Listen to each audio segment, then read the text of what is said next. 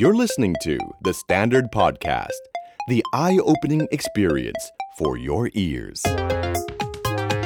The Power Game กับผมสอละคนอดุญญานนท์คุยการเมืองเป็นเรื่องสนุก คุณผู้ฟังครับ ผมเคนนักครินทร์บรรณาธิการบริหารสำนักข่าว The Standard วันที่ 24 มีนาคมนี้ วันเลือกตั้งครั้งประวัติศาสตร์ของประเทศไทย The Standard ครับชวนคุณติดตามการนับคะแนนการเลือกตั้งแบบสดๆนะครับในแคมเปญของเราครับ The Standard Election อ่านเกมสด ผลเลือกตั้งครับ ครั้งแรกในประเทศไทยเลยนะครับ ที่คุณสามารถตรวจผลคะแนนการเลือกตั้งได้ด้วยตัวเองนะครับ เฉพาะพรรคที่คุณชื่นชอบ หรือพรรคที่คุณสนใจก็ได้ไม่ว่าจะเป็นพรรคไหน หรือคุณจะตรวจคะแนนเป็นแบบรายเขตที่คุณอยู่ที่สำคัญครับ คุณจะได้เห็นความเป็นไปได้ของหน้าตารัฐบาลใหม่ แบบเรียลไทม์เลยครับ หากอยากตรวจผลคะแนนเหล่านี้ครับ ง่ายมากเลยครับ เข้าไปที่เว็บไซต์ครับ election.thestandard.co สะกดตรงตัวทั้งหมดนะครับ นอกจากนี้ครับ นอกจากคุณจะตรวจผลคะแนนได้ด้วยตัวเองแล้ว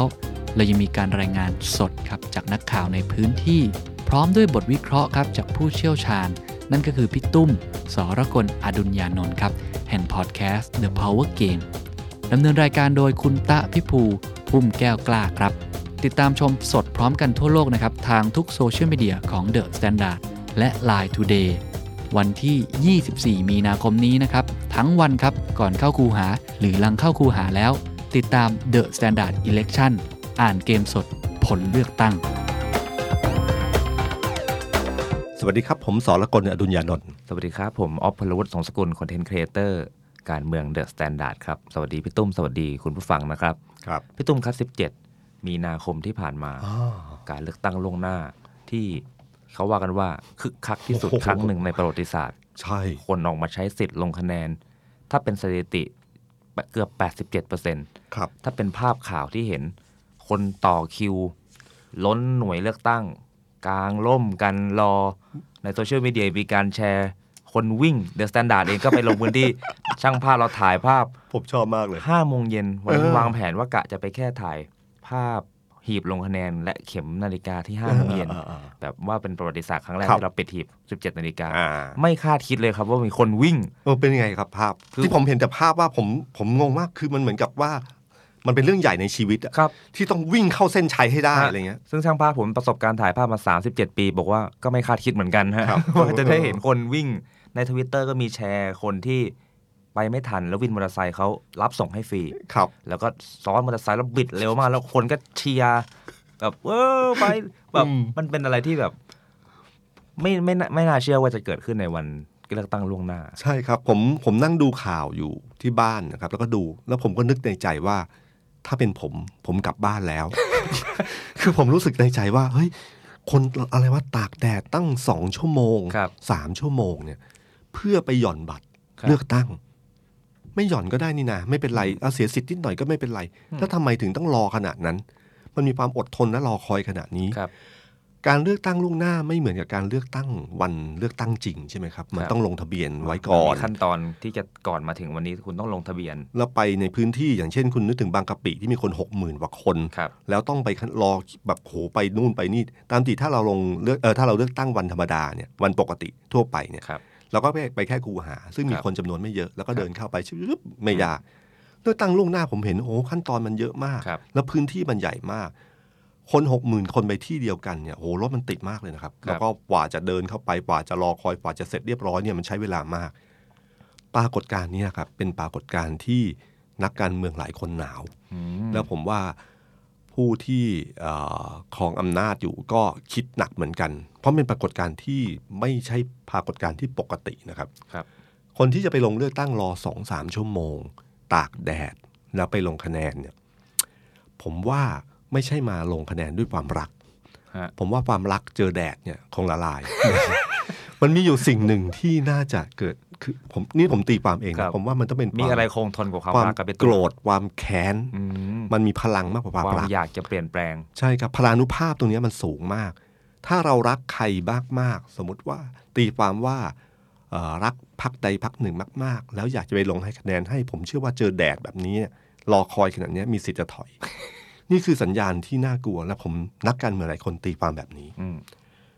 อืมอย่าแปลกใจว่าทำไมพอปรากฏการณ์นี้เกิดขึ้นมาปุ๊บทุกสัญญาณหลายอย่าง เริ่มเห็นว่ามันเริ่มเริ่มเริ่มเริ่มเปลี่ยนไปครับนะครับ เพราะว่าปรากฏการณ์นี้ถ้าเราดูสถิตินะครับ ตอนแรกผมดูสถิติเนี่ยผมดูสถิติจากปีนี้เนี่ยมันลงคะแนนจริงคือ 87.4นะครับนี่โทษทีครับแปด86.98ครับพอย้อนกลับไปปี 54เนี่ยคนมาลงทะเบียนจำนวนที่ใกล้เคียงกับใกล้เคียงครั้งนี้คือ2สองล้านล้านหหกกครับแต่มาลงคะแนนเพียงแค่ 55เปอร์เซ็นต์ครับ 55เปอร์เซ็นต์เมื่อปี 54 ปีนี้ 86.9 เพิ่มขึ้นน่าจะประมาณสัก 40เปอร์เซ็นต์นะครับ30-40เปอร์เซ็นต์ครับมันเยอะมากเลยนะครับ แล้วก็แต่เราย้อนกลับไปปอนดูปี 51อืมอืมปี 51อะมันเป็นการเลือกตั้งล่วงหน้าที่สถิติสูงสุด นั่นคือ 87.4นะครับห่างกับครั้งเนี้ย0.42 จริงๆ ต้องเรียกว่าเท่ากันเท่ากันก็ได้นะครับ ความเหมือนของการเลือกตั้งปี 51 กับปี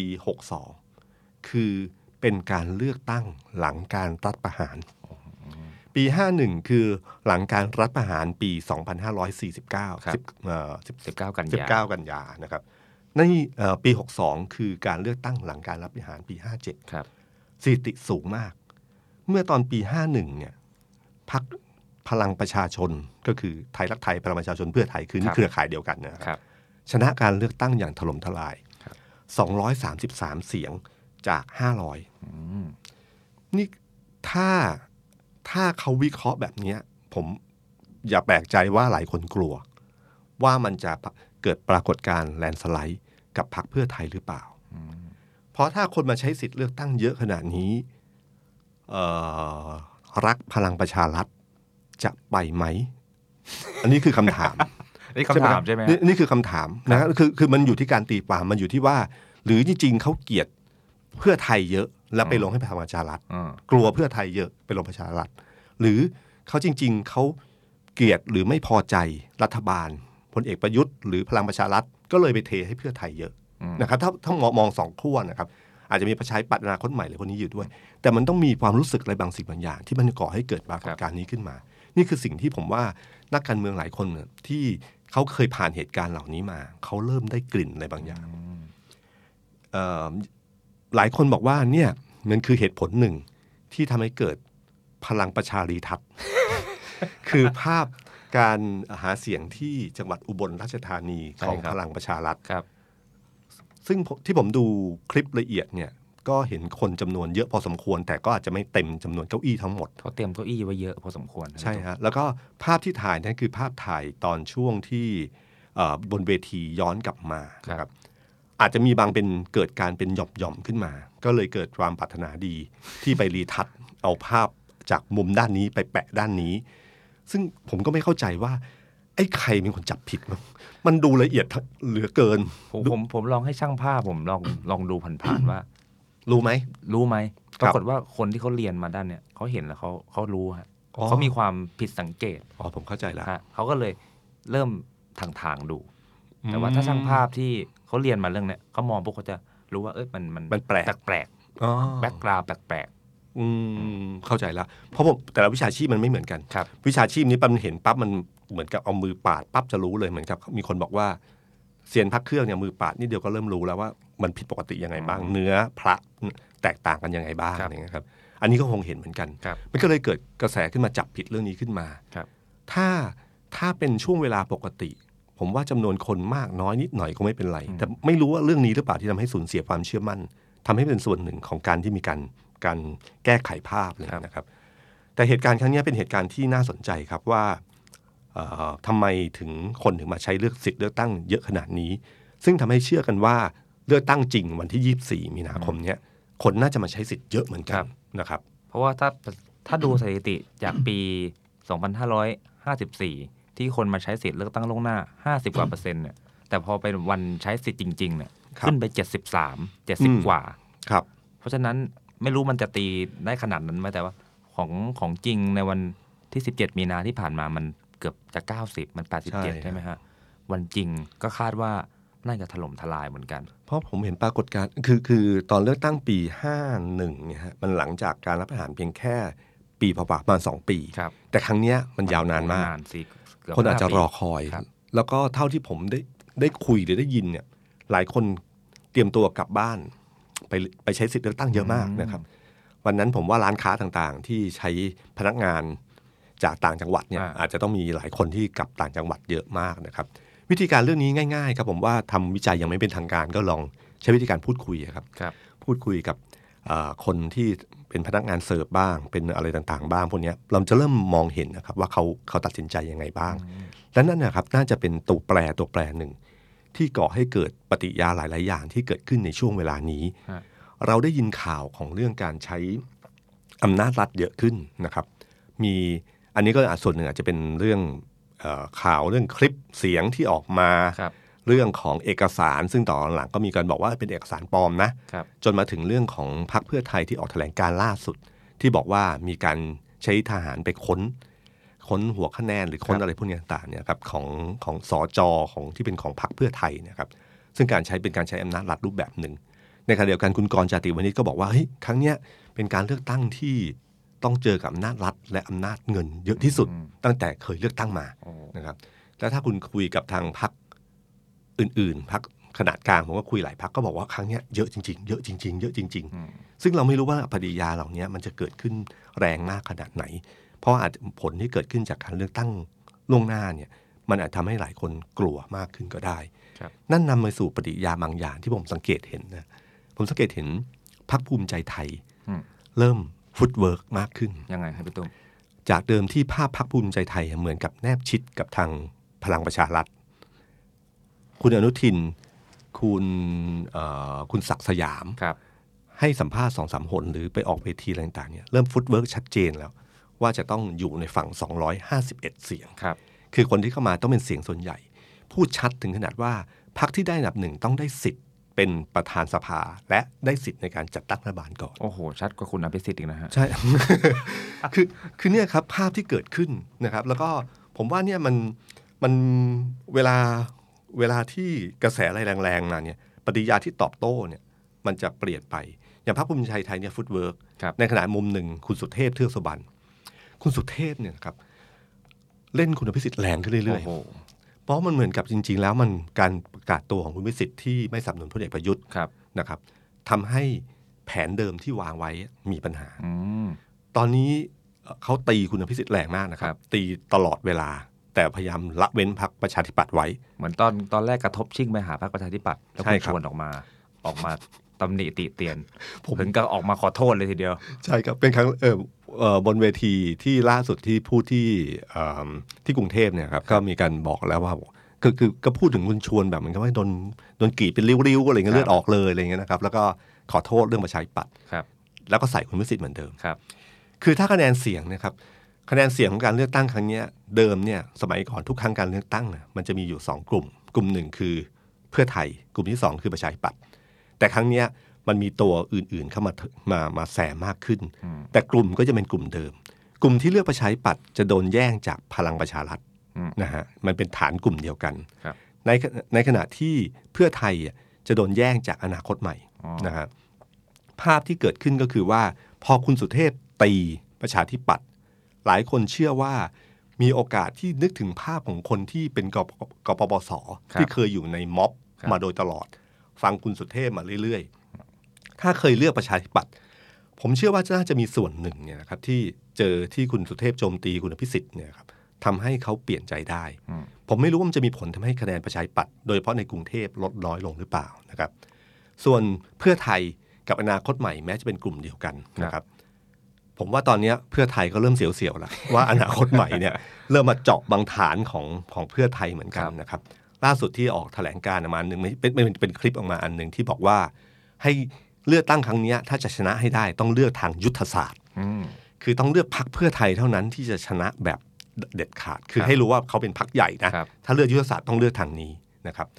เดิมเนี่ยมันมีสองกลุ่ม คือกลุ่มประชาธิปัตย์เพื่อไทยที่ผมบอกแล้วนะครับโดนพักเพื่อเอ่อทางเพื่อไทยก็โดนนายคนใหม่แยกครับประชาส่วนประธิชาธิปัปัตตย์ย์ก็จะมีพลังประชาพลังประชารัรัฐฐครับแต่คราวนี้มันมีกลุ่มใหม่คือกลุ่มกลุ่มที่ลงคะแนนเสียงเลือกตั้งอืมครั้งแรก first vote ใช่ครับ กลุ่มเนี้ยครับหลายคนก็มองว่าเนี่ยคือ อนาคตใหม่ที่มาเจาะฐานเสียงอยู่ แล้วก็แรงขึ้นเรื่อย ๆ ด้วย กลุ่มนี้มีเขาคาดการณ์ว่าตัวเลขเจ็ดล้านกว่าเกือบใช่แปครัดบล้านคนเลยนะฮะเป็นตัวแปรสำคัญเลยนะครับ ที่หลายคนคิดว่าไม่เป็นตัวแปรเป็นตัวแปรสำคัญเลยครับมีคนเคยบอกผมบอกว่า ใครที่เคยที่เอ่อให้สนับสนุนให้เลื่อนเลือกตั้งจาก 24 กุมภาเป็น 24 มีนา คนนั้นน่ะควรโดนลงโทษทำไมฮะ เพราะว่า คุณนึกถึงนะครับ ถ้าเลือกตั้ง 24 กุมภาครับ อนาคตใหม่ยังไม่เท่าไหร่เลยอืมตอนนั้นยังเป็นอนาคตไม่อยู่เลยเขาโดนแซวอย่างนั้น มีการเผาป้ายมีอะไรยังทะเลาะกันในพักยังวุ่นวายอยู่ ใช่ครับ แล้วก็ยังกระแสยังไม่เกิดเท่าไหร่ ครับแต่เพียงแค่หนึ่งเดือนหลังจาก 24 กุมภา24 มีนาคนละเรื่องนะครับ อือฮึมันพุ่งขึ้นมาอีกครั้งหนึ่ง ครับ ฉะนันถ้าเอ่อพรรคอนาคตใหม่เนี่ยผมใช้คำว่าเป็นสิ่งแปลกปลอมของของของการเลือกตั้งครั้งนี้ อืม คือคนที่ครองอำนาจ หรือคนที่ร่างรัฐธรรมนูญ ไม่เคยคิดว่าจะมีพรรคอนาคตใหม่เกิดขึ้นครับนะครับ พอพรรคอนาคตใหม่เกิดขึ้นเนี่ยขึ้นมาปุ๊บเนี่ยมันกลายเป็นสิ่งแปลกปลอมที่คุณคาดการณ์ไม่ถึงคาดการณ์ไม่ได้ว่ามันจะเกิดอะไรขึ้น แล้ววันนี้ก็เห็นว่าการเติบโตของอนาคตใหม่เกิดขึ้นจนกลายเป็นกลายเป็นเอ่อกลายเป็นเรียกว่ากระแสกระแสขึ้นมาที่แรงมากที่ที่พรรคอื่นเริ่มจับตามองครับเพราะเวลาหนึ่งเดือนที่คุณเลื่อนการเลือกตั้งออกไปนี่แหละ ถ้าไม่นั้นอนาคตใหม่ยังไม่เท่าไหร่เลยนะครับ สมมติว่าตอนนี้ร้อยเนี่ยถ้าตอนวันที่ 24 กุมภาผมว่าเขาอาจจะอยู่มาสักแค่ห้าสิบเปอร์เซ็นเท่านั้นเองนะครับไอ้ไอ้นี่คือความผิดพลาดในเชิงยุทธวิธี ซึ่งเขาคาดไม่ถึง จริงๆอนาคตใหม่เขาก็คาดไม่ถึงในบางเรื่อง เช่นเขาคาดไม่ถึงว่าอยู่ดีๆจะมีเด็กธรรมศาสตร์มาเรียกว่าเป็นคุณพ่อของน้องฟ้าอย่างเงี้ยนะคุณธนาธรก็ยังงงครับๆกลายเป็นตอนนี้มันเป็นมันเป็นจุดร่วมกันของคนที่สนับสนุนครับคุณธนาธรและพรรคอนาคตใหม่ครับ ให้มีถ้าเป็นภาษาโซเชียลคือแฮชมีแฮชแท็กร่วมกันอ่าอ่าในผมการที่ครับผมใช้คำว่ามันเหมือนเป็น keyword ที่ทำให้เอ่อคนรุ่นใหม่ทั้งหลายเกี่ยวได้อะครับ มันเป็น keyword คำหนึ่งที่เชื่อมเชื่อมประสานต่ออถ้าอนาคตใหม่ได้ได้สสเยอะมากๆนะครับครับ น้องคนที่เชียร์แล้วพูดคำว่าฟ้ารักพ่อคนนั้นนะครับ อนาคตใหม่อะควรพาไปเลี้ยงเขาเขาเป็นวีรสตรีที่ของพรรคของพรรคทันครับทีนะครับเพราะสร้างสิ่งเหล่านี้ขึ้นมา ซึ่งธนาธรก็งงว่ามันคืออะไรนะใช่ครับครับพี่ตุ้มครับ แล้วก็เป็นนักข่าวการเมืองมาเนี่ย ช่วงของการทำข่าวเลือกตั้งผมถูกสอนว่า ช่วงโค้งสุดท้ายเนี่ยเจ็ดวันสุดท้ายห้าวันสุดท้ายสามวันสุดท้าย เป็นช่วงที่จะต้องจับตาทำไมคมัรันบจะต้องมาจับตาอะไรกันโค้งสุดท้ายก่อนวันเลือกตั้งอะโค้งสุดท้ายเนี่ยสมัยก่อนเนี่ยมันเป็นเรื่องที่สำคัญมาก เพราะว่าถ้าถ้าเรายิงหมัดใส่คู่ต่อสู้ หมัดไหนก็ตามที คู่ต่อสู้จะแก้ตัวไม่ค่อยทันอืมพอยิงเปี้ยงปั๊บเนี่ยแก้ตัวไม่ทัน เพราะว่าแต่ก่อนเนี่ยสื่อมันมีข้อจำกัดครับกว่าจะแก้ตัวได้เนี่ยโอ้โหใช้เวลาหลายวันเลยนะครับ แต่วันนี้ไม่ใช่อืมวันนี้นี่มันแบบพอเกิดขึ้นมาปั๊บมันสามารถแก้ได้ในในเวลาไม่นานครับแต่ทุกคนก็คิดไว้อันสุดท้ายไว้เป็นหมัดเด็ดที่ที่เหมือนกับคนกำลัง ตัดสินใจอยู่ว่าจะเลือกอะไรดี แล้วมีหมัดอันหนึ่งปึ้งขึ้นมาแล้วเนี่ยจะทำให้เขาตัดสินใจอย่างอย่างรวดเร็วได้ว่าอ๋อเลือกพักนี้ดีกว่านะครับซึ่งโค้งสุดท้ายเราก็เห็นแคมเปญหลายอันที่เขาเตรียมไว้ครับเวลาการวางแผนคงยังมีวางเป็นช่วงๆอืมโค้งสุดท้ายอย่างเช่น ที่ผมเห็นเด่นมากก็คือของของเพื่อไทย คือเรื่องของหวยบำเอ่อไว้บำเหน็จหวยบำเหน็จอันนี้ดีมากนะครับสำหรับผมมันเป็นครีเอทีฟระดับ 30 บาทรักษาทุกโรคไอ้การเพิ่มวงเงินให้คนชราให้เด็กอะไรต่างๆอันเนี้ยหรือประกันราคา กับสินค้าเกษตรกรเอ่อเกษตรกรรมทั้งหลายเนี่ยมันก็ไม่เท่าไหร่ แต่อันนี่เป็นการครีเอทีฟคือพลิกมุมคิดฮะนะครับก็คือหวยที่เคยเป็นเงินที่ซื้อที่ชาวบ้านใช้เอ่อชาวชาวบ้านเล่นอยู่เป็นเป็นประประจำจำเป็นเป็นสินค้าความหวังนะคครัรับบคือหวังทุกคนซื้อทุกคนหวังว่าจะจะถูกหมดครับไม่มีใครซื้อบอกคิดว่าตัวเองจะผิด พอซื้อผิดปุ๊บก็จะมา อืมนิดไม่เดียวน่าเลย น่าจะกลับเลขซะหน่อยใช่ใช่ไหมครับก็คือเป็นสินค้าความหวังครับนะครับไอ้สินค้าตัวนี้ครับดามติเราซื้อเสร็จแล้วเงินก็ เงินก็ทิ้งน้ำไป เงินก็เข้ารัฐแล้วรัฐก็ไปใช้มันก็อะไรไปก็กระสลับจายเอาไปครับ แต่คราวเนี้ยเขาปรับนิดเดียวก็คือว่าซื้อแต่เงินเนี้ยจะเป็นเงินสะสม จริง ๆ มันคือคล้ายๆ สลากออมสินครับนะครับ ซื้อแล้วก็สะสมไว้นะครับ แล้วก็สะสมไว้แล้วพออายุ60 ก็ได้เงินก้อนเนี้ยกลับมาเป็นบำเหน็จของตัวเองครับในมุมหนึ่งมันคือการแปลเรื่องเนี้ยจากเดเอ่อจากที่คุณ ที่คุณซื้อแล้วทิ้งเนี่ยมันกลายเป็นสิ่งที่เราสะสมได้ครับมันพลิกมุมเลยนะครับ แล้วมันแก้ปัญหาในเรื่องของของเรื่องคนชราที่เราพูดว่าเอ้ยเอาเงินจากไหนครับถ้าคุณแบบเนี้ยคุณสะสมไปเรื่อยๆเนี่ยพอถึงอายุ 60 คุณจะได้เงินก้อนใหญ่ก้อนหนึ่งที่มามาใช้ชีวิตในช่วงช่วงหลัง 60 ได้ เป็นการพลิกมุมที่ที่น่าสนใจมาก แล้วครีเอทีฟเขาคือเขาละเอียดอ่อนถึงแม้ว่าวันที่ออกแคมเปญน่ะคือคือวันหวยออก อกหักเสร็จแล้ว โอ้โห มาเจอแคมเปญแบบนี้ คุณนึกถึงที่นะพอปุ๊บมาดูแล้วอ้าวผิดนี่หว่าอ่าพอผิดเสร็จปั๊บคุณเอ่อกำลังกำลังอกหักอยู่ครับปั๊บแคมเปญนี้ออกมา บอกว่าเฮ้ยต่อไปซื้อนะ มันสะสมได้นะ เงินจะไม่สูญหายแล้ว 60 จะได้ ครับ มันเล่นกับอารมณ์ความรู้สึก อันเนี้ยผมว่านี่เป็นศิลปะที่ละเมียดละไมมากคนในะรับ ชุมชนผมก็ตื่นตัวกับแคมเปญนี้พอสมควรนะ สมัยก่อนเขาบอกว่าเวลาจะตรวจหวยเนี่ย มันมีอะไรให้ลุ้นคือ หวยมันหกตัวใช่ไหมฮะ ครับ ไล่ตามเรียงเบอร์ มันก็ยังได้ลุ้นบ้างกว่าจะจบอืมเดี๋ยวนี้กรอกใส่อินเทอร์เน็ตครับพี่ตุ้มเออเนี่ยผมขึ้นมาเลย คุณไม่ถูกรางวัล ไม่คือเนี่ย ใครก็ตามทีทำอันเนี้ย ผมผมมีไอเดียนิดหนึ่งครับ ผมคือคุณเวลาคุณซื้อลอตเตอรี่หกตัวเนี่ยครับคุณตรวจในในอินเทอร์เน็ต คุณกดไปหกตัว พอคุณกดปั๊บปุ๊บมันบอกคุณไม่ถูกรางวัลเลย ครับ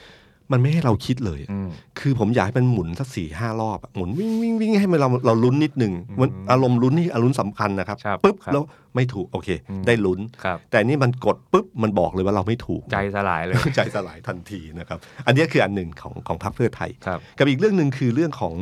ของพรรคพลังประชารัฐที่พูดเรื่องค่าแรงนะครับครับซึ่ง 425 อะไรต่างๆยังมา แต่เพียงว่าเขาอาจจะไม่ได้เตรียมกับพลเอกประยุทธ์ซึ่งมันทำให้เห็น คือผมทำให้เห็นช่องว่างอันหนึ่งว่า พลังประชารัฐกับพลเอกประยุทธ์เนี่ยไม่ได้แตะสัมผัสกันเท่าไหร่อืมมันไม่ได้เป็นการเป็นเนื้อเดียวกันเท่าไหร่ วิธีคิดของพลเอกประยุทธ์กับวิธีคิดนโยบายของพลังประชารัฐเนี่ยมันคนละเรื่องกัน พอเขาพูดอันนี้ปั๊บวันรุ่งขึ้นพลเอกประยุทธ์ก็ออกเรื่องนี้มาทันทีครับเพราะคงต้องการรักษาภาพตัวเองเหมือนกัน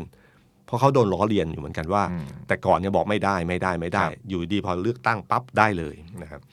ก็เรื่องนี้เป็นเรื่องที่ทำให้เห็นรูโหว่อะไรบางอย่างแกลบของระหว่าง พลพลเอกประยุทธ์ซึ่งเป็นแคนดิเดตของพรรคพลังประชารัฐครับใช่บางทีครับคนลืมไปแล้วใช่นะครับ แล้วก็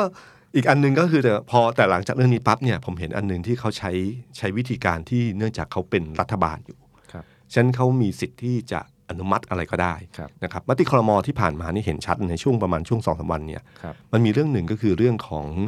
เรื่องของประมงนะคครัรับบที่เป็นปัญหาอืม ตามติดรัฐบาลถือว่าเป็นรางวัลเออถือเป็นผลงานผลเช่งานโบแดงเขาเลยนะฮะตอนที่แก้ปัญหาได้เขาโชว์สื่อมวลชนแถลงข่าวใหญ่โตพอสมควร แต่พอถึงเวลาเลือกตั้งครับปรากฏว่าเขาเริ่มเห็นแล้วนะครับว่าไอ้สิ่งที่เขาทำไปเนี่ยมีส่งผลกระทบต่อชาวประมงเยอะมาก ฐานเสียงตรงนี้เนี่ยเป็นกลายเป็นจุดอ่อนที่ทุกพักเนี่ยไปหาเสียงเลยนะครับออพอวันมติครมครั้งก่อนก็คือแก้เรื่องนี้ ให้เรือประมงที่มีปัญหาเนี่ยสามารถออกไปได้นะครับกับเรื่องที่สองก็คือเรื่องของการที่ อนุมัติเรื่องกองทุนเกี่ยวกับเรื่องบัตรบัตรคนจน แล้วก็สวัสดิการหลายๆเรื่องเลยนะครับสามบัตรหคมื่นนเจ็ดพันล้านใช่ใช่ครับเงินก้อนใหญ่เลยนะคครัรับบอนุมัติอย่างน้อยสุดไอ้บัตรคนจนเนี่ยเงินไปเนี่ยถึงเดือนกันยาแน่นอนครับนะครับเงินเข้าบัตรแน่นอน อีกเรื่องหนึ่งก็คือทางที่กระทรวงการคลังเนี่ยให้อนุมัติเงินก้อนให้กับอสมนะคครัรับบซึ่งมีจำนวนเกือบมันเป็นล้านคนในประเทศนี้นะครับในเมืองประเทศไทยเนี่ยให้เงินก้อนก้อนที่เขาอนุมัติมาเนี่ยให้เข้ากระเป๋าวันที่ 22 มีนา โอ้เราเลือกตั้งวันที่ 24 นะครับ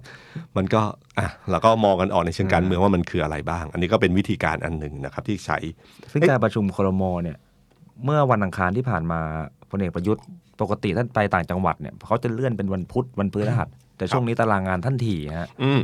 เมื่อยิบมากเมื่อเมื่อวันอังคารที่ผ่านมาประชุมครมบ่ายสามครับพี่ตุ้มกลับมาจากต่างจังหวัดยังมานัดประชุมครมนักข่าวรอเต็มทำเนียบเลยฮะครับแล้วก็นำมาสู่ มติครมอย่างที่พี่ตุ้มได้เล่าไปเมื่อกี้ครับ ทั้งหมดนี้ก็คือช่วงโค้งสุดท้ายนะครับ แล้วก็ผมว่าผมว่าเราจะได้เห็นเอ่อช่วงเวลาอีกสองสาวัน ซึ่งคงพลิกเกมอะไรมากไม่ได้ เพราะผมเชื่ออันหนึ่งว่าประชาชนตัดสินใจแล้วนะครับแล้วก็อันที่สองก็คือว่าผมว่าจริง ๆ กระแสของของวันเลือกตั้งล่วงหน้าเนี่ยมันน่าจะบ่งบอกอะไรบางสิ่งบางอย่าง มันก็มีอยู่สองอย่างนะคือว่าถ้าเราอยู่ในอำนาจอยู่เนี่ย วิธีคิดมันก็มีมีมีมีไม่กี่แบบ แบบที่หนึ่งก็คือว่ายอมรับ ความจริงว่าผลที่เกิดขึ้นมันเป็นยังไงครับนะครับ อันที่สองก็คือว่าสู้เพื่อจะรักษาอำนาจนี้ไว้ได้ครับผมจำได้ว่าคำขององซานซูจี เคยพูดไปครั้งหนึ่งว่า ส่วนใหญ่การคอร์รัปชันหรือการทุจริตเนี่ยจะเกิดขึ้นจากช่วงเวลาของการรักษาอำนาจ คือความพยายามที่จะรักษาอำนาจให้อยู่กับเราต่อไปครับนะครับ ถ้าความรู้สึกนี้เกิดขึ้นเนี่ยผมกลัวว่าเรื่องต่างๆ ที่พูดมาทั้งหมดเรื่องการใช้อำนาจรัฐเรื่องอะไรต่างๆเนี่ยมันจะแรงขึ้นเรื่อยๆ แล้วที่คนตอนนี้คนเริ่มจับตามองกกตตั้งแต่การเลือกตั้งล่วงหน้าครับมีการพูดถึงเรื่องของการโกงการเลือกตั้งครับมีการพูดถึงเรื่องการเลือกตั้งเมื่อปี